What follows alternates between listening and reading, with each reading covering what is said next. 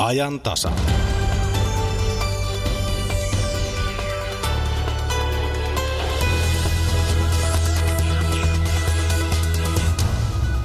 Kuten uutisista kuulimme, hengitystieinfektiot ja antibiootit ovat monelle koulussa työtään tekevälle jatkuvaa seuraa.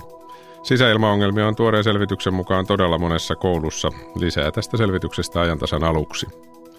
Erilaiset vaikuttamisyritykset vaalituloksiin puhuttavat eri puolilla maailmaa. Kuulemme niistä lisää ja pohdimme, miten innokkaasti Suomen tuleviin presidentinvaaleihin halutaan vaikuttaa maan rajojen ulkopuolelta. Käymme Tampereella katsomassa, miten maankuulut patsaat ovat vaihtaneet paikkaa ja käymme myös elokuvissa. Pääsemme katsomaan uuden tuntemattoman sodan kauhut itsekin kokeneen Aira Samuliinin seurassa. Kolumnistina lähetyksen lopussa on Janne Riiheläinen, studiossa Akilainen. Hyvää iltapäivää.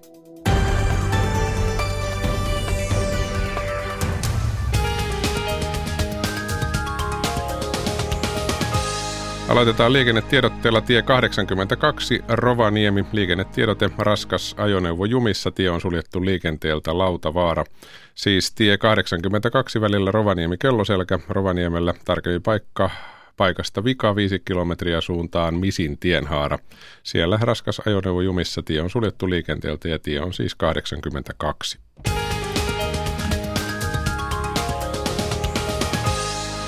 Ja sitten yhteen päivän pääuutiseen, nimittäin Suomen koululaiset ja opettajat joutuvat jokaisena arkipäivänä olemaan entistä huono, huonompikuntoisissa rakennuksissa.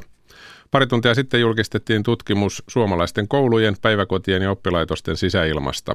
Tutkimuskyselyyn saatiin lähes 5000 vastausta ja vastaista peräti 85 prosenttia ilmoitti, että omalla työpaikalla on sisäilmaongelma. Tutkimuksen ovat tehneet Turun yliopisto ja opetusalan ammattijärjestö OAJ. Tutkimuksen julkaistustilaisuudessa Helsingin Itä-Pasilassa tuloksista kertoivat OAJin työelämäasiamies Riina Länsikallio, Turun yliopiston työterveyshuollon ja ympäristölääketieteen professori Tuula Putus ja OAJin puheenjohtaja Olli Luukkainen. Heitä haastattelee seuraavassa toimittajamme Jakke Holvas. Arviolta 3000 rakennusta vaatisi korjauksia, kun siihen sisällytetään oppilaitokset, koulut, päiväkodit. OAJin työelämän asiamies Riina Länsikallio. Missä kunnossa ovat rakennukset, joissa lapset ja opettajat joka arki ovat? No suurelta osin aika huonossa kunnossa ja sen tämä meidän tutkimus osoittaa. Ja erityisesti 70-luvun, 60-luvun, 80-luvun rakennukset ovat, ovat ne heikoimmat ja aikamoiset murheenkryynit tällä hetkellä. Ja sitten totesitte täällä tiedotustilaisuudessa, että niitä on korjattu laastaroimalla. Mitä se tarkoittaa? Tutkimus paljasti, että, että paljon on tehty tiivistyskorjauksia, pintakorjauksia ja ilmanvaihdon tehostamista uusimista mutta varsinaisia rakenteita ja isoja peruskorjauksia on tehty vähän ja on tiedossakin aika vähän. Uudisrakentamista on myös, myös aika vähän ollut. Ketkä vastasivat kyselyyn? Opettajat, opetusalan esimiehet ihan varhaiskasvatuksesta yliopistoon. Meidän OAJ-jäsenistö 20 000 sai tämän kyselyn vastattavakseen ja vajaa 5 000 meille vastasi. Että ihan tämmöinen satunnainen otos meidän jäsenistöstä. No Riino Länsikolle jo kun ne vastaukset tulivat ja koko sitten ja summa sitten sitä, niin mikä oli semmoinen ensimmäinen, joka oli, että oho, No kyllä oikeastaan äh, tämä rakennusten huono kunto. Et me tietysti tiedettiin, että koulu, päiväkoti, oppilaitosrakennuksia on aika vanhaa rakennuskantaa olemassa, mutta tämä nyt vahvisti sen vielä aika niin kuin töpäkästi. 85 prosenttia ilmoitti, että omalla työpaikalla on ongelmia sisäilmassa tai sitten on näitä homemikrobeja ja 40 prosentilla oli terveyshaittoja. Turun yliopiston työterveyshuollon ja ympäristölääketieteen professori Tuula Putus, kun saitte tämän kyselyn vastaukset, niin mitä ajatuksia niistä ihan ensimmäiseksi heräsi? Ja oikeastaan se, mistä hämmästyin sitten näin isossa aineistossa, olivat nämä uudet sairaudet. Eli, eli nähdään selkeä yhteys neurologisiin oireisiin ja sitten moniin lääkärin diagnostisoimiin sairauksiin, joka on sitä kovaa tietoa sitten, kovaa dataa tutkijan analysoitavaksi. Ja vahvistui kentältä tullut aiempi epäily yhteydestä kilpirauhassairauksiin ja, ja moniin nivelsairauksiin, autoimmunitauteihin, ja myöskin muihin keuhkosairauksiin kuin astmaan. Eli siellä näkyy kroonista bronkiittia ja, ja myöskin ä, muita harvinaisempia sairauksia, joita tässä nyt ei ole vielä otettu esiin. Mutta me jatkamme aineiston analysointia ja julkaisuja tulee tietysti kansainvälisiin lehtiin kosteusvaurio, mikrobit. Viittasitte täällä tiedotustilaisuudessa, että keliakia, sitten oli nivelkivut ja nivelrikot. Mutta sitten myös oli tällainen, että homeen ohella viemärikaasut ovat yksi. Jo 80-luvulla ruotsalaiset on tutkineet maataloustyöntekijöiden, siis maanviljelijöiden organisen pölyn altistumista ja havainneet yhteyden näiden, näiden mikrobeiden ja niverikon välillä sekä myöskin jätteiden käsittelyssä ja jäteveden puhdistamoilla työskentelevillä työntekijöillä on havaittu aivan samanlaisia yhteyksiä sekä suolistosairauksiin että, että nivel- ja autoimmunisairauksiin. No Tuula Putus, kosteissa taloissa asuvat tai olevat ihmiset, oireet ovat hyvin moninaiset. Niin tuliko tässä jotenkin nyt tarkennettua sitä, että pois suljitteko te jotain, että tämä ei tule kotoa, tämä oireilu, tai tämä ei johdu tupakoinnista? No tässä tapauksessa niin se on aika helposti poissuljettavissa, kun opettajista vain 2 prosenttia tupakoi. Eli, eli meillä on terveyskäyttäytymiseltään lähtökohtaisesti terveempi väestö kuin suomalainen väestö keskimäärin. Ja, ja myös kun on akateemisesti koulutettu valistunut väestönosa, niin he ovat korjanneet omassa kodissaan havaitut vauriot varsin pitkälle. Eli siellä on vanhoja vaurioita noin 10 prosentilla heidän kodeissaan ja, ja ne oli pääosin korjattu. Kun me teemme monimuuttujamallituksen, niin siinä otetaan huomioon sekä ikä, sukupuoli, tupakka, kotieläintenpito, aikaisempi atopiasairauksien tausta, eli tämmöinen allergiataipumus ja sitten nämä kodin vauriot. Ja, ja vaikka nyt tässä oli pääasiassa näitä yksinkertaisia ristiintaulukointeja tuloksissa esille, niin, niin myöskin runsaasti monimuuttujamallituksia on jo tehty ja se tulos säilyy näiden vakiointien jälkeenkin.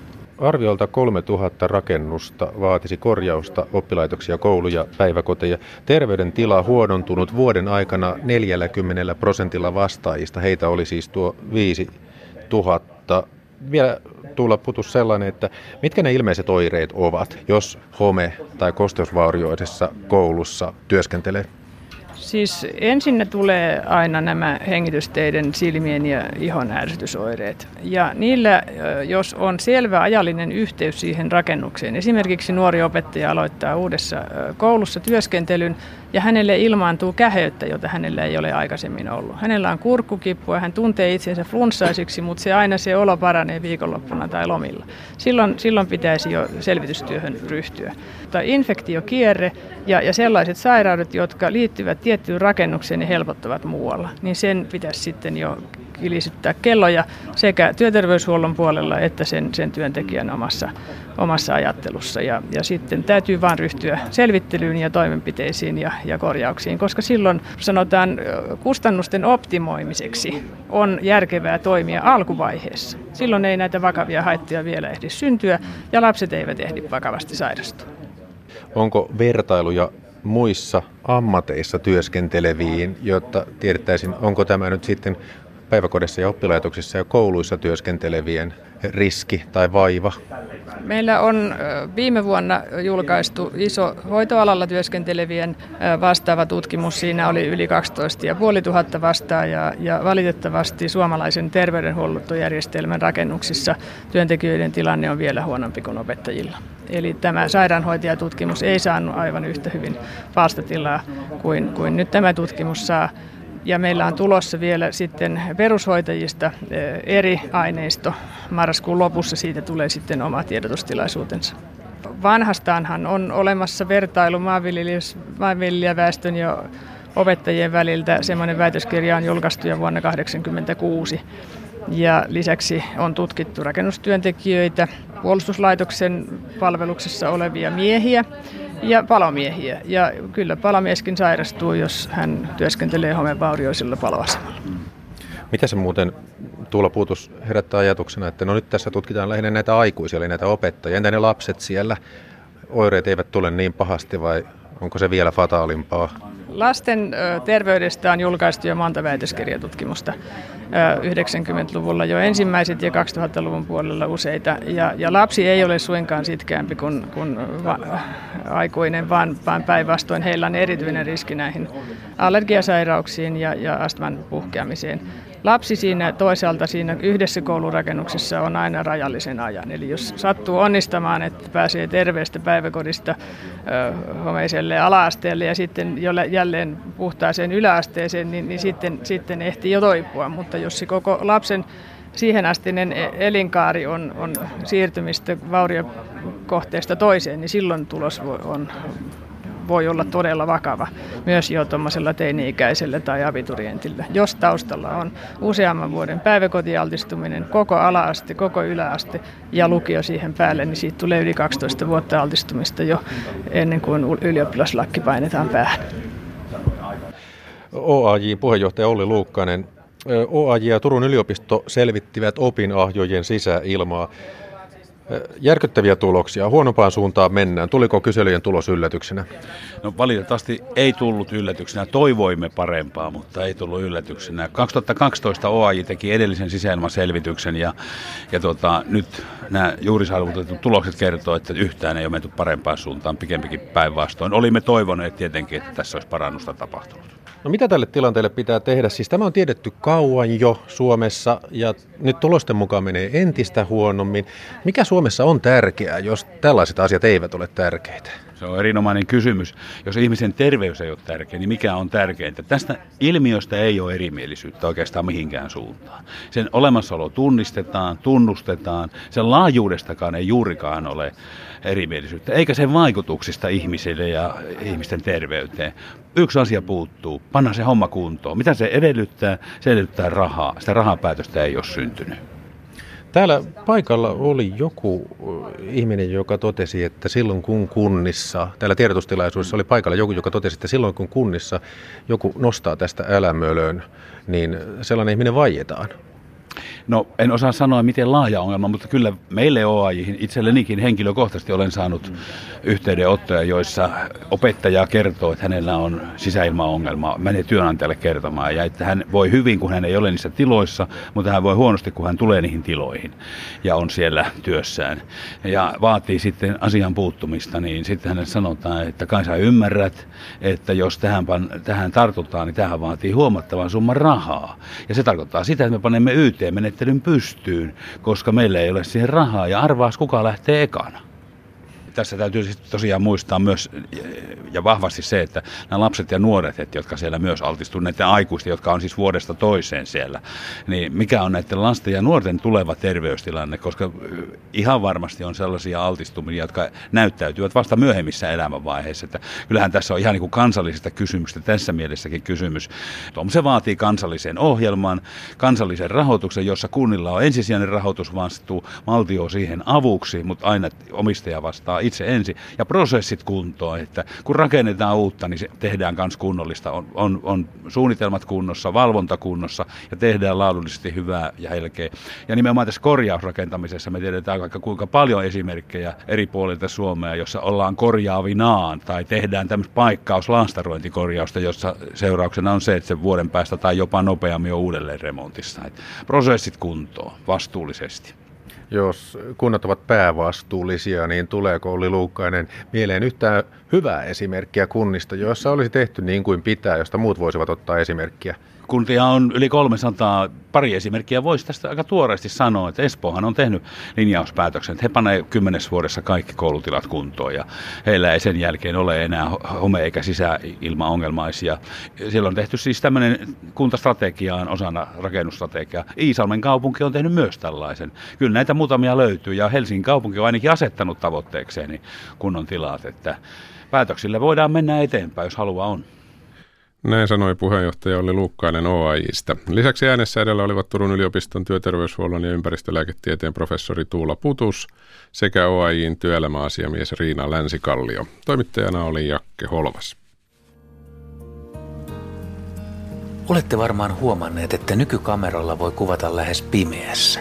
Ja vaikeistakin kohteista on mahdollisuus saada tarkkoja kuvia. Jopa puhelimella voi ottaa loistavia otoksia. Mutta miten pääsee alkuun? Miten voi saada erilaisia valokuvia kuin muut ja kannattaako olla rohkea? Luontosuomen luontokuvausillassa asiantuntijoina ovat todelliset ammattilaiset Pekka Tuuri ja Sami Karjalainen. Luontosuomen luontokuvausilta keskiviikkona kello 18 jälkeen. Yle. Radio Suomi. Liikennetiedote tie 82 Rovaniemi. Liikennetiedotetilanne on ohi. Siis paikasta vika 5 kilometriä suuntaan Misin tienhaara Rovaniemellä. Tiellä 82 tilanne on ohi. Kello on 14.18. Jatketaan vaalivaikuttamisen pariin. Facebook on kertonut Yhdysvaltain kongressille, että jopa 126 miljoonaa amerikkalaista on voinut altistua Venäjän poliittiselle vaikuttamiselle sosiaalisessa mediassa ennen Yhdysvaltain presidentin vaaleja. Uutistoimisto Reutersin tietojen mukaan Venäjä olisi julkaissut noin 80 000 viestiä Facebookissa kahden vuoden aikana. Venäjä kiistää vaikuttamisen ja sanoo, ettei siitä ole mitään todisteita. Kaija Kelman haastattelee seuraavassa väitöskirjatutkija Mari Marttilaa Helsingin yliopistosta. Väitöskirjatutkija Mari Marttila, kuinka arvioit Venäjän vaikuttamisyritysten laajuutta?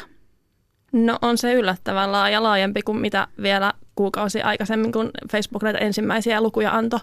Niin onhan tämä sitä laajempi, on se huomattava määrä käyttäjiä Facebookissa ja ehkä niin kuin ennen kuulumattoman tälleen vaalikontekstissa. No tiedetäänkö, mitä näissä viesteissä luki? No näitä julkaisuja itsessään, että mitä, mitä Venäjältä, ajatellen nämä käyttäjät, jotka on Venäjältä tätä tehneet, niin niitä julkaisujen sisältöjä ei ole kerrottu, mutta jonkinlaisia, kun täällä on nyt ollut paljon mainoksia, niin Facebook on näitä mainoksia sitten antanut, näyt, näyttänyt ja kongressille ilmeisesti ihan luovuttanutkin kaikki maksetut mainokset, että sen jonkinlaista tällaista maahanmuuttovastasta liittyen aseiden kantolupiin, ehkä sukupuolivähemmistöihin, tämän tyyppistä sisältöä siellä on toistaiseksi julkaistu. Eli mihin silloin on haluttu vaikuttaa tällä kampanjoinnilla?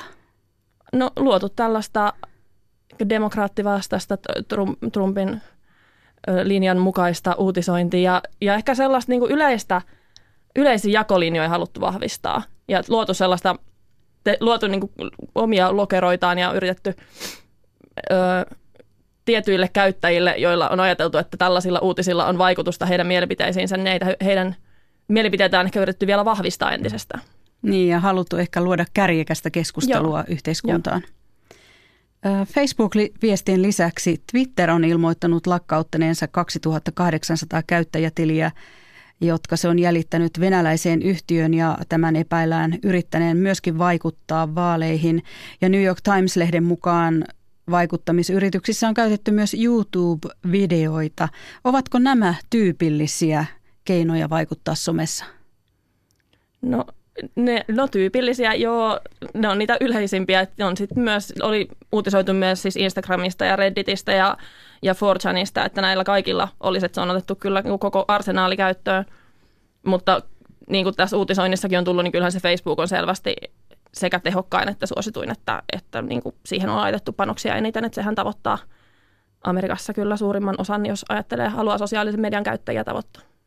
No entä sitten, äh, voivatko tällaiset somevaikutusyritykset tapahtua myös suljetummissa piireissä, joista ei ulkopuoliset saa tietoa, että halutaan vaikuttaa johonkin ryhmään? Joo, ihan varmasti, että Facebookin tällaiset suljetut ryhmät on varsinkin sellainen näin niin tutkijan kannalta mielenkiintoinen, toisaalta ikävä, kun niihin ei pääse käsiksi, jos niihin ei itse soluttaudu. Että siellähän on varmasti ollut paljon kaikenlaista, mutta Facebookhan tietysti niistä on itse sitten selvillä ja joutuu sitä miettimään, että, että mitä he voi kertoa, kun he on kuitenkin käyttäjilleen kaikenlaista ehtineet käyttäjille luvata, niin että, että mitä he sitten voi sieltä antaa pois, mutta, mutta varmasti on siis, ei ole kaikki tällaista yleistä julkista mainontaa, vaan on sitten tällaisia omia, en haluaisi käyttää sanaa kupla, mutta tällaisia, tällaisia pieniä yhteisöjä, joissa sitten on ihan tosi tarketoitua mainontaa.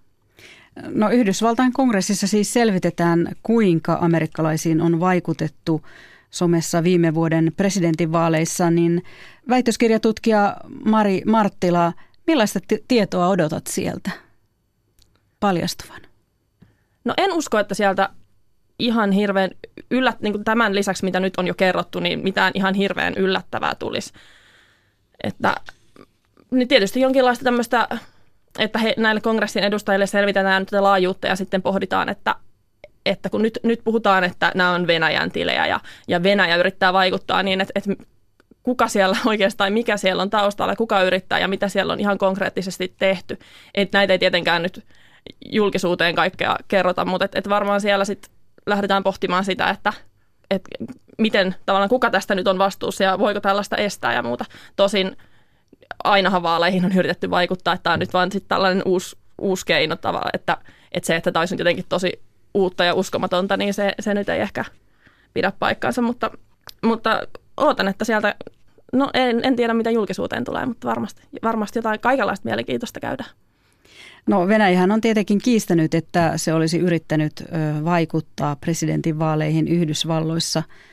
Ja jos puhutaan sitten Suomesta, Mari Marttila, tutkit kampanjointia sosiaalisessa mediassa. Millä mielellä odotat nyt Suomen presidentinvaaleja ja some-vaikuttamista? Ai tällaista ulkopuolista somevaikuttamista vai? No ihan yleisesti odot, odottaisin, että jonkinlainen kampanjointi voisi hiljalleen alkaa. Kampanjatutkijan mielestä olisi hirveän mukavaa.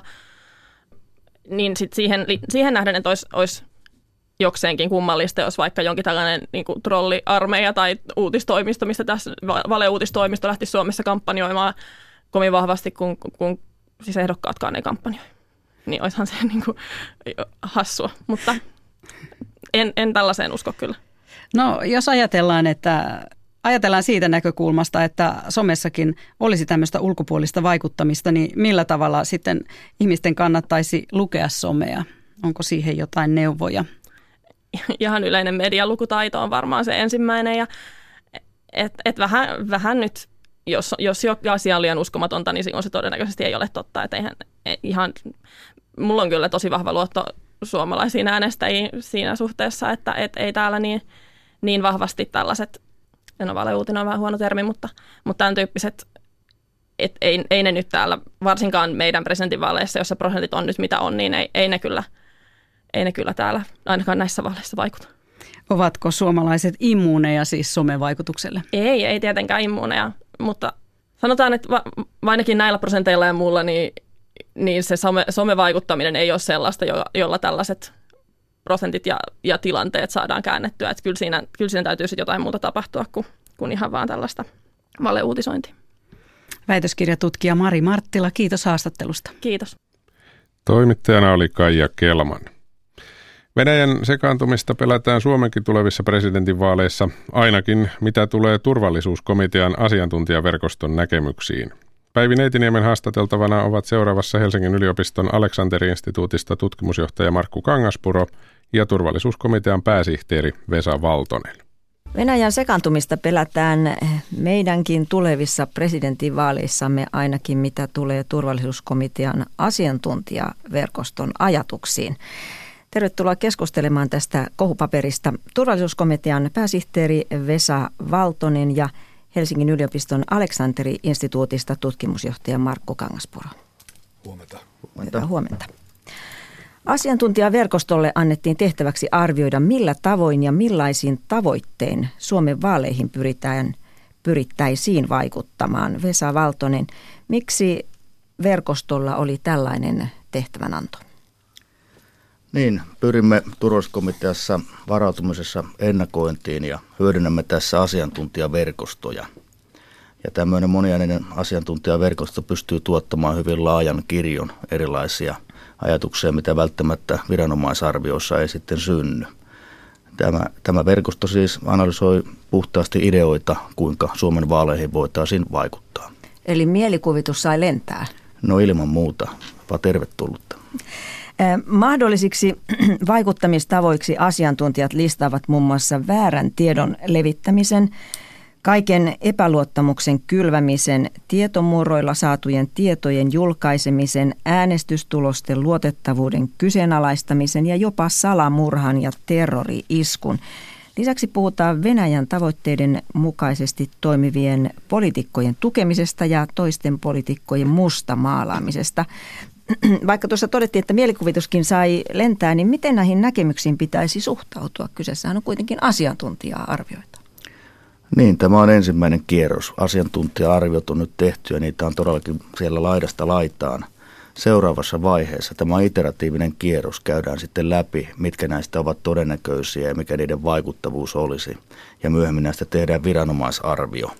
Eli sikäli tässä vaiheessa näissä ei ole minkäännäköisiä painotuksia, vaan, vaan todellakin koko spektri on käytetty tämän asiantuntijaverkoston toimesta eri keinoista. No vielä jos jatkan tuota listaa, niin vaalivaikuttamisen tavoitteena on mainittu muun muassa mahdollisuus nostaa Kremlin ehdokas Suomen presidentiksi, kansan jakaminen, Suomen eristäminen EUsta ja muista meille tärkeistä läntisistä tahoista.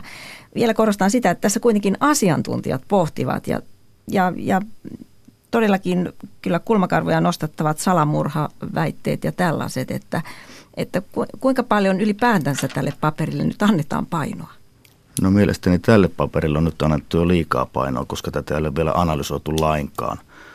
Tämä olisi voinut olla Ilkka Remeksen romaanista, nämä samat elementit löytyvät. Mutta tietysti nyt kun media nosti tämän Helsingin Sanomien jutun kautta nämä kärjiksi ja juuri ennen näitä vaalikeskusteluja, niin siinä on tietty yhteys olemassa. Mutta kuinka paljon te sitten jatkokäsittelyssä annatte painoa tälle paperille ja näille näkemyksille? No tämä paperi on yksi monien joukossa, mitä sitten arvioidaan, ja tämä yksi sektori, vaalivaikuttaminen, ja tämä siis liittyy vähän laajempaankin hybridivaikuttamisen analyysiin, mitä me teemme. Tämä on yksi sektori, yksi työpaperi siihen liittyen, ja nämä kyllä sitten käydään huolellisesti läpi. En usko, että nuo, nuo kaikkein raflaavimmat keinot tässä nousevat kovinkaan keskiöön, kun puhutaan Suomen presidentin vaaleista. Vielä sen verran jatkan Vesa Valtonen kanssani, että presidentti Niinistö sanoi eilisessä elinkeinoelämän valtuuskunnan Evan presidenttitentissä, että tämä oli hyvä esimerkki trollauksesta. Presidentti Niinistö sanoi myös, että on sen tason salamurhajuttuja ja jos sellaisia kylvetään, ei sitä ihan vakavalla mielellä tehdä. Kyllä siinä joku taka-ajoitus täytyy olla. Turvallisuuskomitean pääsihteeri Vesa Valtonen, mitä vastaatte presidentin, presidentille, kun hän näin pohdiskelee? Niin, mielenkiintoinen pohdinta. Olen ihan samaa mieltä siitä, että, että tämmöiset mielipiteet, kun ne kärjestetään ja nostettiin tällä tavalla median toimesta esille, niin ne ovat jopa vahingollisia. Niin jos tähän viittasi trollausta ehkäisevän komitean asiantuntijaporukan mielipiteisiin. Ja siinä olen täsmälleen samaa mieltä tasavallan presidentin kanssa, että meillä on mielipidepaperi, joka on, on, on tieto toimittu Helsingin Sanomien pyynnön vuoksi annettu sitten käyttöön tähän jutun tausta, tausta-aineistoksi ja siitä revitään nyt sitten nämä tietyt mehukkaat lööpit, lööpit esille ja, ja näköjään pääsivät sitten sinne vaalitenttiin asti. Pistätte Helsingin Sanomien syyksi? En minä ketään syytä. Tässä on monta mediaa, ketkä ovat käyttäneet nyt tätä paperia. Me olemme jakaneet sitä eteenpäin, koska siinä ei ole mitään salaista. Otetaan mukaan keskustelun tutkimusjohtaja Markku Kangaspuro. Mitä ajatukset teissä herättävät tästä, kun ajatellaan näitä paperin arvioita?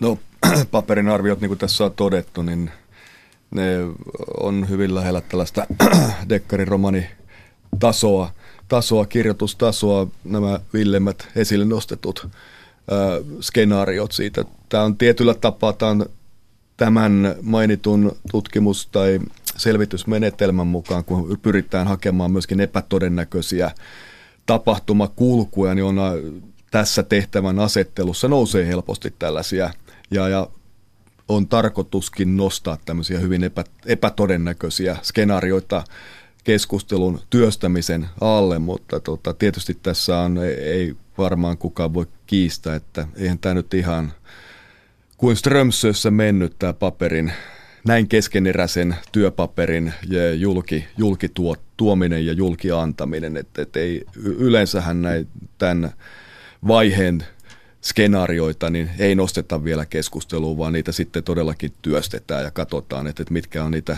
niin villejä ideoita ja mielikuvituksellisia tapahtumakulkuja, että, että ei niitä kannata jatkaa. No siis turvallisuuskomiteahan siis nyt kuitenkin pyrkii arvioimaan asiaa tulevia. Tammikuussa ensimmäinen kierros on presidentinvaaleissa ja siitä, sitä asiaa, että pyritäänkö niihin vaikuttamaan. Markku Kangaspuro, mitä mieltä olette? Onko todennäköistä, että Venäjä pyrkii jollakin tavalla vaikuttamaan niihin vaaleihin? Mä luulen, että tässä vaalikamppailun kuluessa ei ole kauhean paljon tilaa vaikuttamiselle todellisuudessa. Meillä on sen verran selkeä asetelma mentäessä presidentin vaaleihin istuvan presidentin suosio on niin suuri, kannatus on niin laaja, että, että, on hyvin vaikea kuvitella, että kukaan siihen ulkovalta voisi vaikuttaa. Suomi on kaiken lisäksi informaatio vaikuttamista ajatellen melko erityinen alue siinä mielessä, että meillä on erittäin koulutettu ja koulutettu kansa, joka suhtautuu ylipäänsä kriittisesti ja suhtautuu jo pelkästään omaa historiastansa johtuen erittäin kriittisesti Venäjään ylipäänsä. Ja, ja, ja totta, meillä on aika pitkään puhuttu myöskin tällaisesta medialukutaidon kyvystä, että tässä suhteessa en varsinaisia operaatioita oikein jaksa nähdä tapahtuvaksi. Toinen asia sitten on tietysti se, että Venäjä on tietyt ulkopolitiikkaa, turvallisuuspolitiikkaa koskevat asiat tuonut julki presidenttiensä, pääministeriänsä ja monia muita toimijoita myöten jo niin pitkään kuin nyky-Venäjä on esiintynyt. Ja siinähän ei ole mitään uutta. Tämä on se toinen puoli, että jos Venäjä kertoo näkökulmansa ja näkö, näkemyksensä Suomen mahdollisesta NATO-jäsenyydestä, niin mä pidän sitä erittäin hyvänä, koska se on paljon parempi, että se kertoo sen verbaalisesti kuin sitten kovemmalla raudalla tuolla rajalla. Turvallisuuskomitea kuitenkin näkee ilmeisesti tämän asian vähän toisin, eli näitte vähän synkempänä, kun niitä vaikuttamispyrkimyksiä pyritte selvittämään, Vesa Valtonen. Kuinka todennäköisenä näette sen, että Venäjä pyrkii jollakin lailla vaikuttamaan presidentinvaaleihin? Me, ne, me emme ole vielä siirtyneet analyysissä tuohon vaiheeseen. Minusta niin Markku Kangaspuro hyvin, hyvin arvioi jo. Itse näen asian hyvin, hyvin samankaltaisena ja turvallisuuskomiteahan ei nyt tee tästä mitään vaalianalyysiraporttia eikä Venäjä-paperia niin kuin täällä Löpeissä on ollut, vaan tämä on yksi osa meidän jatkuvaa arviointiprosessia, jolla tuetaan muiden viranomaisten ja erityisesti turvallisuusviranomaisten työtä. Ja tästähän oikeusministeriö piti jo puolueille tämmöisen vaaleihin liittyvän koulutustilaisuuden, jossa käytiin läpi juuri näitä vaalivaikuttamisen keinoja. Ja silloin mennään niin käytännön asioihin, kuinka suojataan sähköposteja ja, ja, ja, ja näin edelleen. Mutta mikä on oma käsitykseni tästä, käsityksenne tästä vaikuttamispyrkimyksistä? Olen vahvasti samaa mieltä kuin Markku Kangaspuro, että nyt kun tässä Venäjä on kytketty siihen ja näin edelleen, niin Suomen kohdalta, niin, niin en usko, että mitään kovin raflaavaa siinä suhteen, suhteen tapahtuu. Tämä on oma arvioni sanoi turvallisuuskomitean pääsihteeri Vesa Valtonen, toinen haastateltava oli Aleksanteri-instituutin tutkimusjohtaja Markku Kangaspuro, toimittajana edellä Päivi Neitiniemi. Kaksi liikennetiedotetta tie 101 eli Kehä 1 Espoossa, tilanne ohi. Tarkempi paikka Kalevalan tiellä, siis Kehä 1 tilanne ohi. Samoin tie 12029 eli Tervsundin tie Parainen, Tarkempi paikka Lilholmenin silta. Siellä myöskin tilanne on ohi.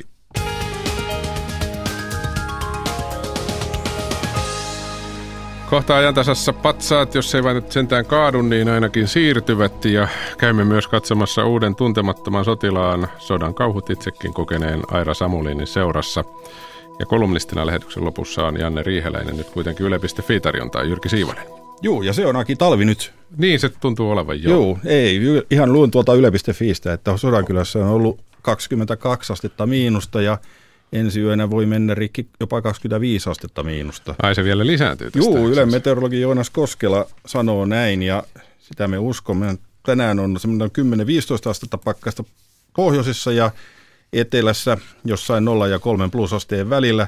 Kylmiä öitä ja aurinkoisia päiviä Joonas Koskela tiivistää, mutta – sitten loppuviikosta ei välttämättä hytistä ihan niin kylmässä kuin nyt. Arvatenkin silloin sataa vettä tai jotain muuta. No niin, luultavasti. Mutta Lappi houkuttaa ja koukuttaa. Yle.fiistä löytyy tällainen juttu, kun kansallispaletin ballerina muutti syrjäiseen saareen Inariin. Myös Saamemaalla voi elää tanssimalla. Inarin saamelainen ammattiballerina Auri Ahola sanoi, että hän piti työstään kansallispaletissa ja hänellä oli maailman parhaimmat kollegat, mutta – hän päätti kuitenkin muuttaa ö, sinne synnyin ö, mailleen ja sitten hän nyt ö, viettää aikaansa modernin tanssin parissa. Tämä on mielenkiintoinen juttu, pitkä tarina, mutta kannattaa katsoa. Ja sitten jos tuota, kylmässä ollaan, niin huulirasvoja tarvitaan ja yle.fiin jutun perusteella niin huulirasvoissa on kuitenkin olla haitallisia yhdisteitä – mutta suomalaisasiantuntija sanoi, että ei tarvitse huolehtia, huolestua, että ö, huulirasvoissa ei ole vaaraa allergia, iho- ja astmaliiton kemikaaliasiantuntija Sanna Virtanen rauhoittelee, että kaikkia huulirasvoja voi käyttää turvallisesti, mutta toisaalta hän sanoi, että tarvitsisi vielä lisää tutkia, että tämä mineraaliöljy esimerkiksi, jota on käytetty niin vuosikymmeniä, niin ei siitä mitään haittavaikutuksia ole, mutta lisää tutkimusta tarvitaan. Juttu ei sisältänyt mitään hiihtoviittauksia. No, ei, ei. Tämä tuli jotenkin mieleen, mutta en ottanut sitä kiinni, kun sinä hoidit sen homman. Tota, terveysasiaa sen verran vielä lisää, että vanhempien on vaikea tietää, mitä lääkkeitä lapselle on määrätty tai miten saada hänelle aika lääkäriin. Tietosuojan takia yli 10-vuotiaiden lasten vanhemmat voivat elää pimenossa lastensa sairauksista tai ongelmista. Yle.fistä löytyy tällainen juttu. Äiti yritti varata lapselleen hammaslääkäriä, ei onnistu kun säännöt sen kieltävät ja tästä päästään sitten Ylen testiin, jossa katsotaan, että tunnetko omakanta palvelua. Ja sieltä muuten löytyy toinenkin ö, laskuri, näitähän sivulta löytyy, eri verolaskuri. Sieltä voi tarkistaa paljonko maksat veroja ja mihin veroeurosi käytetään, eli sinne hop. Kiitoksia Jyrki. Me lähdemme seuraavaksi Tampereelle. Siellä Hämeensillan patsaat on nostettu museon tiloihin. Ne ovat suojassa raitiotien rakentamisen ajan, eli seuraavat kaksi vuotta. Kuvaveistäjä Väinö Aaltosen veistokset Suomen neito, eränkävijä, veronkantaja ja kauppias ovat vartioineet Hämeensiltaa lähes 90 vuota. Toimittaja Kai Pohjanen kävi sillalla kyselemässä, olivatko ohikulkijat huomanneet muutoksen. Markus Kortesmaa ja Joel Nikitin. Hämeensilalla seistään, aurinko paistaa, mutta eipä paista patsaisiin. Huomasiko Joel heti tämä asia? Multa meni kyllä pakko myöntää ihan kokonaan ohi. Että tota, jos et olisi kysynyt, niin en olisi kyllä huomannut. Markus ilmeisesti huomasi, kun tuossa ennen haastattelua kysäsi, että onko mitään erikoista?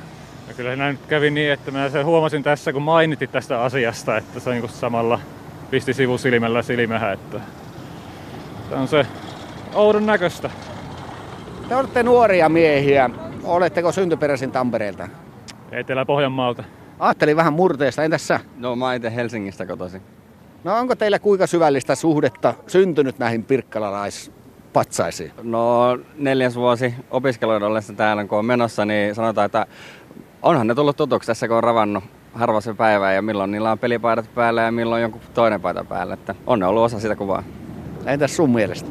No, kyllä ne kuuluu vähän tähän maisemaan, että on niin tottunut, että on se vähän paljon näköistä nyt, kun ei tuossa ole. Että uskotte, että silmä tottuu parin vuoden evakkoretkeen? En tiedä, kyllä kai se tottuu, mutta luulisin, että siihen nyt jotain keksitään siksi aikaa paikalle, että ei se nyt noin paljaksi jätettäisi. No mitä se voisi olla? Mitä laittaa tilalle? Nyt on kyllä paha kysymys. En tiedä. Yleensähän niissä aina rakennuksen osalta laitetaan aina jotain huppuja päälle, mutta nyt kun ei ole mitään tota, telinettäkään, minkä niinku päälle ripustaa sellaisia niinku kuvailmapatsaita, niin kyllä varmaan johonkin valoviikkoihin liittyvää telinettä tai niinku katutaidetta, miksipä se ei. Niin, jos olisi sellaista katutaidetta, meitä on tässä neljä miestä, mentäisiin seisoo noiden paikalle ja vaikka työllistettäisiin kesätyöläisiä tonni kuussa. Ai, ehkä. Mä kyllä ajattelen, että jos niin kuin sanoit, neljä alastonta miestä on ollut pitkä aika, että jos laittaisi alas meidän naisia vaihteeksi tai jotain muuta. Olihan siellä to, Suomen neito kuitenkin. Ah niin joo, tosiaan. Mutta siis vielä tähän loppuun, mitä luulette, tarvitaanko näille patsaille sitten jotakin restaurointia vai onko se kiva, että ne ovat tuollaisia ajan patinoimia ja ne tuotaisiin takaisin ihan samanmoisena? Joo, en mä ainakaan huomannut, että mitenkään huonossa hapessa olisi ollut, että ihan patsaatahan on näyttänyt. Kai ne patsaat kuuluu vähän olla semmoisia sen näköisiä, että ikä näkyy. Meneekö jotain, jos se pulunut paska sieltä otetaan pois? Öö, no en mä kyllä näe, että ne sillä tavalla niin menettäisi arvoaan jos niitä lähdetään puhdistamaan ja se, sitä kautta niin kuin, tota, uudistamaan tai ehostamaan. Että kyllä mä näen, että ehostus kuuluu sinänsä kaikkeen, kaikkeen niin kuin materiaalin rakennuttamiseen. Että esimerkiksi tuohon uuteen ravintolaankin, niin kyllä mä että parempi se tuli. Hanhijärven Krista tuli vastaan Hämeen sillalla ja kyseli, että näkyykö jotakin erikoista. Ja sä sanoit, no mitäs tässä pömpeliä, tuossa joku feissari, mutta takanasi puuttuu jotain. Ja huomasit sitten, mitä sieltä puuttuu? No sieltä puuttuu nämä hyvin merkittävät patsaat. Aika tämmöinen ehkä merkki, merkki Tampereesta. Aika moni varmaan tunnistaa ne kyllä. Kaksi vuotta ne ovat nyt sitten evakossa tuolla Tampereen museoiden kokoelmakeskuksessa Ruskossa. Mitä luulet, tuleeko patsaita ikävä? No kyllä varmaan tulee, että kyllähän niitä puetaan aina vuoden ajan ja tapahtumien mukaan myötäiletään jääkiekkokisat ja tietyt vuodenajat, että kyllä varmaan tulee ihmisillä ikävä. Valitettavasti en huomannut nyt heidän poissaoloaan. Nyt kun katsot, niin eikö tämä jotenkin autiolta näytä? Tämä on aika aution näköistä, että ehkä entisestään kun on ratikkatyömaa kuitenkin, niin vielä autiompaa kyllä. Pitäisikö jotakin korvaavaa sitten saada siksi aikaa näihin, näihin tilalle? Raatihuonetta silloin aikoinaan kun kunnostettiin, niin, niin muistat, että laitettiin sellainen pressu, näköispressu siihen mm, päälle. Mm. Niin voisiko jotain vastaavaa ajatella tähän sillalle? No nyt on ehkä vähän haastava, kun on jouluaika. Ehkä hienot joulukuuset tai jotain valoasetelmia voisi olla. Ylipäätään toivoisi ehkä lisää puistoja ja tämän tyylisiä, mikä on just tullut, tullut tuohon istuskelupaikkaan ja kahviloita, mutta tämmöisiä, niin ehkä valoja ja sellaista ehdottaisin itse. Näin sanoi Krista Hanhiervi. Tampereella Hämeensillalla haastateltiin myös Markus Kortemaata ja Joel Nikitin ja toimittajana oli Kai Pohjanen. Tämä on ajan tasa. Ja kello on 14.43. Nyt lähdetään elokuviin. Aku Louhimiehen ohjaama tuntematon sotilaselokuva on saavuttanut ennennäkemättömän suosion ja pisteitä sille on jaettu niin julkisuudessa kuin kahviringeissä – Yli 100 000 suomalaista on jo ehtinyt nähdä elokuvan, vaikka se on pyörinyt teattereissa vasta muutaman päivän. Kaikille jatkosodan tapahtumiin keskittyvän elokuvan katsominen ei ole ajatuksenakaan helppoa. Yksi jännittäjistä oli nyt 90-vuotias sodan kauhut kokenut Aira Samuliin. Hän menetti joukkueenjohtajana toimineen isänsä heti jatkosodan alettua ja poikkeuksellista oli se, että 14-vuotias tytär oli mukana hakemassa isänsä ruumista sotatoimialueelta.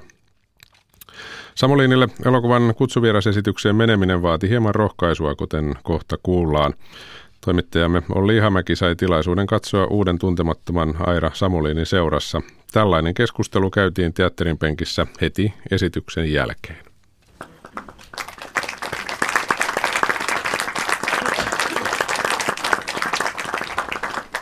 Tämä kutsuvierasnäytös päättyi juuri aplodeihin. Harvoin niitä elokuvan jälkeen kuullaan, mutta nyt kuultiin ja panin merkille, että tässä näytöksessä ei ollut yhtään veteraania, mutta Aira Samoliin niin. on kokenut sodan kauhut. Eikö täällä muita ollut todellakaan? Ei varmaan ollut veteraaneja, mutta sinä olet kokenut sodan kauhut ja niin. menetit isäsikin. Niin.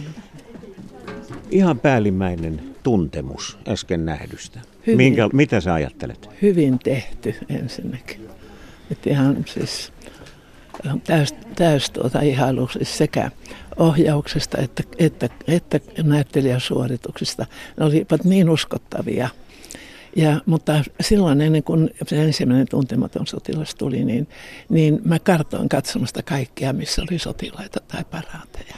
Sulla oli niin pahat muistu, roh- joo, muistot sodasta? Joo, silloin mä rohkaisen itseni ja sitten kuitenkin, että mä selvisin tästä katsomisesta. Mutta tämä no, meni sulla tunteisiin no, selvästi. No, se, kyllä sitähän tästä täytyy tuota, niin taistella ja ottaa pieni konjakki etukäteen ja ehkä otan sen, sen jälkeenkin. Ehkä kaksikin. Ehkä kaksikin. Tämä, tämä on hienoa, että jos voi kun Suomen nuoret katsoisivat tämän et, et, mä, oon tuota, mä oon tehnyt nuorisotyötä ja mä tiedän, että mä oon nuorisoidolla. Jos ne uskois mua, että et menkää katsomaan. Ensinnäkin se on Suomen historia, sitten se on, se on Suomen pelastuminen, jonka takia meillä on näin hyvä maa olla. Mutta, mutta se olisi niin opettavainen, niin opettavainen. Ja, ja tuota, elämässä tapahtuu kaikenlaista ja kaikkihan me kuollaankin loppujen lopuksi. Kaikesta tästä, mitä olet edellä sanonut, voi tehdä sen johtopäätöksen, että sinun mielestäsi tämä elokuva kannatti tehdä. Voi hyvänen aika, että se tehtiin. Ja se ei ole ollut varmaan mikään helppo aikaansaannos. Ja kaikesta jo taloudesta ja muista syistä, ennakkoluuloista. Mä vaan ihmettelen, kellä, kellä voi olla jotain negatiivista sanomista tämän elokuvan suhteen. Mutta kuule Aira, nythän on paljon julkisuudessa annettu tähtiä, tai paremminkin pisteitä, Joo. yhdestä viiteen. Helsingin Sanomien kriitikko antoi kaksi no, pistettä ja monet ovat antaneet viisi ja kuka sitten mitäkin on Nel, valinnut. Neljä niin mikä on, ja viisi yleensä. Mikäs Aira Samuliinin pistemäärä on? Viisi plus ja papukajamerkki. Aku Louhimiehelle lähtevät kovat terveiset. Kyllä, ehdottomasti, ehdottomasti. Mä, mä, mä, siis mulla on siis valtava kunnioitus tämän elokuvan kaikkia osapuolia kohtaan, jotka, jotka, jotka heittäytyvät täysillä niin aidosti. No, kuule... Siinä on ollut ohja- hyvä ohjaaja. Puhutaanpa hieman noista näyttelijäsuorituksista. Mm. Esimerkiksi tässä tämä Aku Hirviniemi esiintyy niin. hyvin hieno piirteisesti ja, ja tavattoman uskottavasti. Joo. Mies, joka on tullut esille kaikenlaisissa niin. äh, huumoripitoisissa Joo. rooleissa ja sketsihahmona ja niin edelleen. Joo. Minkälaisen vaikutuksen hänen roolihahmonsa sinuun no, teki? No tuota, se teki todella suuren vaikutuksen. Teki se, se alussa se herkkyys ja se kaikki ja sitten, tuota, sitten ne loppukohtaukset, niin kyllä, kyllä hän on taitava. Hän on, hän on huippuluokan näyttelijä, mutta tuli Ei. mieleen, kun katseli tuota Eero Ahon tulkitsemaa uh, rokkaa, no että niin. siinä on, jos armeijatermejä käytetään, niin voi sanoa, että ensilinjan näyttelijä. Kyllä, kerta kaikkiaan. No Mitä sinä sanot siitä? Mä, kyllä, kyllä mä pidin hänestä enemmän vielä kuin, kuin tuota noin niin tästä ensimmäistä rokasta. Mä, siis tämä oli niin hienosti tehty. Sitä ei ollut liioteltu. Joo. Et siinä oli vielä pihistelty niitä, mitä mielessä on. On Entä, erinomainen suoritus. Huippu entä, koko maailmassa sanoisin.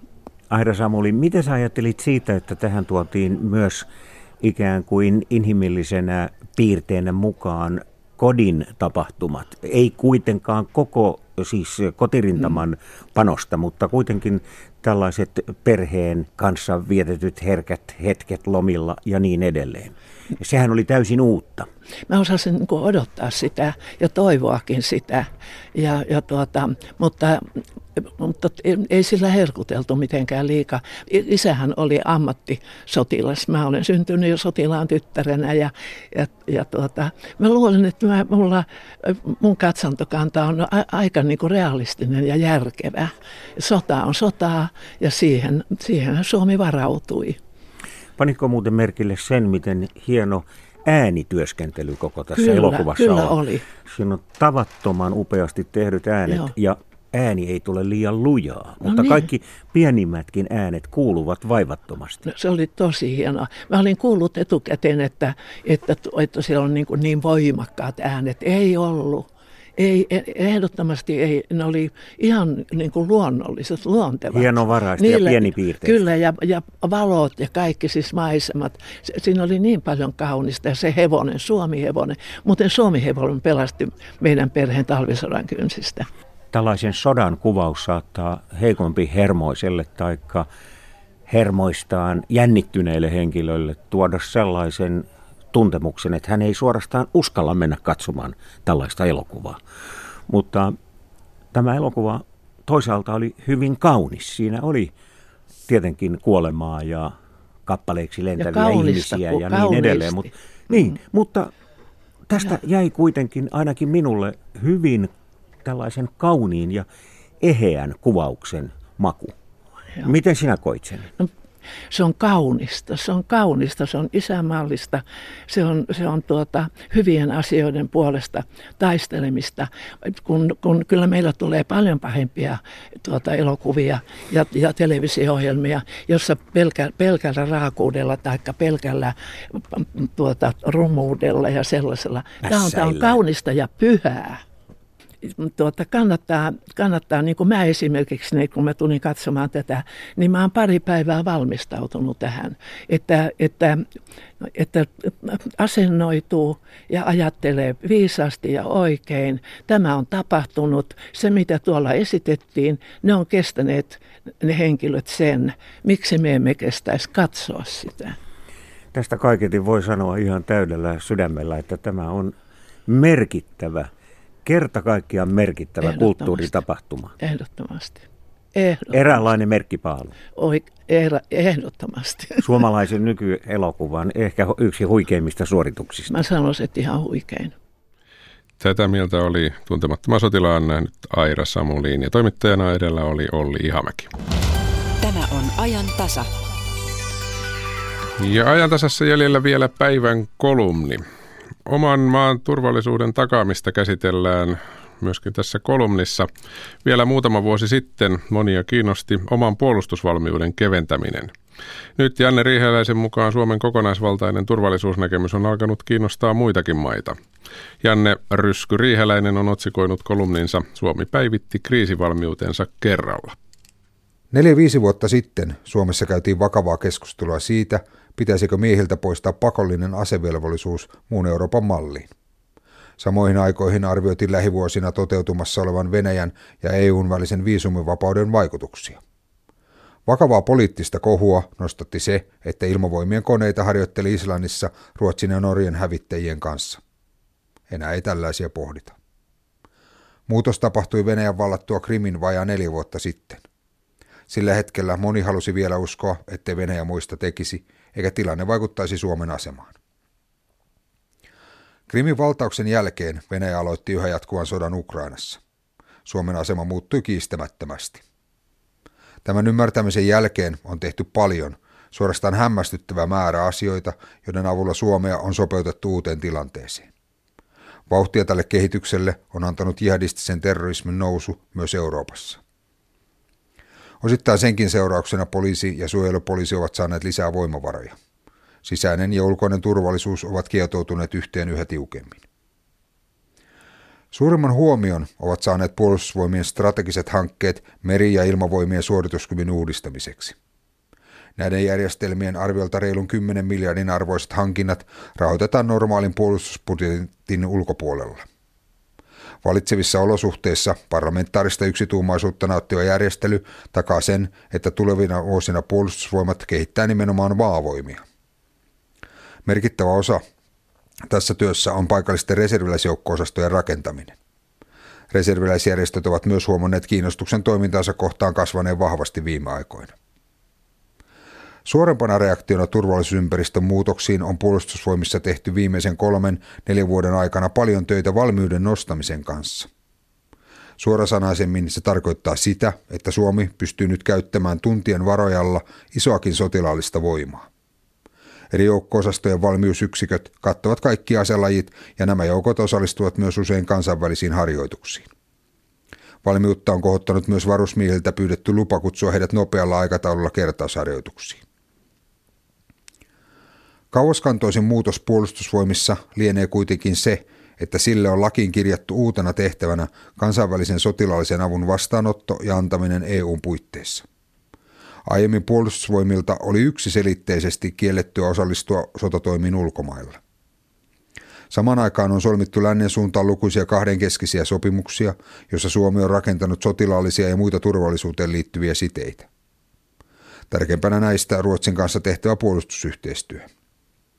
EU etsii parhaillaan kokonaisuutena tapoja, joilla olla entistä parempi turvallisuuden tuottaja jäsenmailleen. Valmiutta kohdata kriisejä on parannettu suurin ponnistuksin myös muualla yhteiskunnassa. Tässä suomalainen malli nojaa kokonaisturvallisuuden konseptiin, jossa viranomaistahot tekevät koordinoitua yhteistyötä. Tämä turvallisuuskomitean koordinoima malli, kuten myös aseellisen maanpuolustuksen mallimme, on näin aikoina herättänyt suurta mielenkiintoa maailmalla.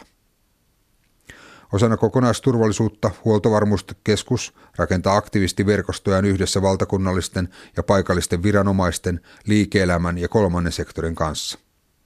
Toiminnan tavoitteena on pitää yhteiskunta pyörimässä erilaisissa poikkeusoloissa. Suomessa viranomaisten toiminta perustuu aina lakiin ja hyvään valmisteluun. Viimeisen parin vuoden aikana on tuotettu iso joukko erilaisia strategioita uuteen tilanteeseen. Käynnissä on ollut myös melkoista urakointia lakien valmistelussa ja säätämisessä. Perusteellisesti valmisteltu ja perusoikeuksien kannalta haastava tiedustelulaki etenee. Monien puolustusvoimiin liittyvien lakimuutosten lisäksi työn alla ovat olleet tai ovat muun muassa rajavartiostoon, aluevalvontaan, valtioneuvoston kanslian tilannekeskukseen, maanomistukseen ja kaksoiskansalaisuuteen liittyviä lakeja. Myös poikkeusoloissa äärimmäisen tärkeän valmiuslain soveltamisohjeita on kriisiharjoitusten kokemusten myötä pitänyt kirkastaa. Veikkaisin, että myös Ahvenanmaan juridista asemaa on mietitty Itämeren kiristyneen tilanteen takia monessa paikassa. Maailman muutos pakottaa myös arvioimaan uudelleen erilaisia kansainvälisiä yhteistyöhankkeita. Fennovoiman ongelmallisuus kyllä tiedetään, mutta valtiovallan puolella kukaan ei sitä edelleenkään myönnä. Fortumin Uniper-kaupan myötä Suomi on vahvasti mukana uudessa Itämeren Nord Stream 2 kaasuputkihankkeessa, jota pidetään ongelmallisena suurin piirtein kaikkialla muualla kuin Venäjällä ja Saksassa. Aasian ja Euroopan välille arktisen alueen kautta vedettävä koilliskaapeli on monenkeskinen hanke, jossa Venäjä on luonnollisesti keskeinen toimija. Tällaisessa yhteydessä on mainittava myös Finnaarin Aasian liikenteen Venäjän ylitysoikeudet, joiden varaan on myös laajennettu Helsinki-Vantaan lentokenttää. Kaikkia tällaisia hankkeita on ikävä kyllä nyt arvioitava paitsi niistä saatavan hyödyn kautta, niin myös miettien, miten ne vaikuttavat mahdollisuuksimme tehdä omien etujemme mukaisia päätöksiä. Pahimmillaan jokin sinällään hyvä hanke muodostaakin hybridiuhan Suomen suuntaan. Hybridiuhkiin on reagoitu perustamalla eurooppalainen hybridiosaamiskeskus ja ulkoministeriössä ollaan nimittämässä aihealueeseen keskittyvää hybridisuurlähettilästä.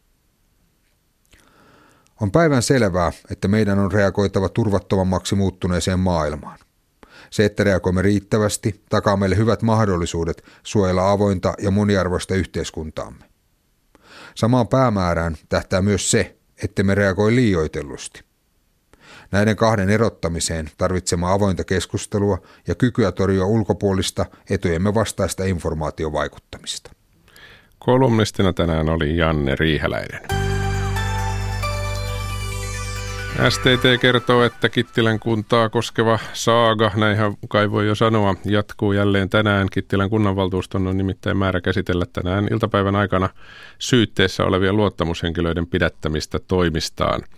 Kittilän hallintojohtaja varatuomari Sanna Ylinampa kertoi STTlle, että se osuus kokouksesta, jossa asiaa käsitellään, pidetään suljetuin ovin. Ratkaisuehdotus on tällä hetkellä salassa pidettävä julkisuuslain perusteella, mutta päätöksestä tiedotetaan heti, kuin, heti kun asia on loppuun käsitelty, eli kokouksen jälkeen. Tällaisia uutisia siis varmaan tämän päivän aikana tulossa huomenna ajantasassa puhutaan peleistä. Tällä viikolla vietetään kansainvälistä peliviikkoa. Niin kuin aina, teemaviikko näkyy eri puolilla Suomea erilaisina tapahtumina. Ja ajantasassa peliviikko kuuluu huomenna. Aamupäivän lähetyksessä on vieraana väitöskirjatutkija Mikko Meriläinen, jonka väitöskirja käsittelee peliharrastamista. Pelien lisäksi, tai jos ihan totta puhutaan varmasti pelejä enemmän, huomenna puhutaan joka puolella veroista. Kuka tienaa, minkä verran ja mihin rahat käytetään, on peruspuheen aihe pitkin päivää. Huomenna puhutaan ajantasassa muun muassa siitä, että mitä niillä veroilla saa. Tällaista siis luvassa huomenna. Nyt kello tulee 15. Kiitoksia seurasta.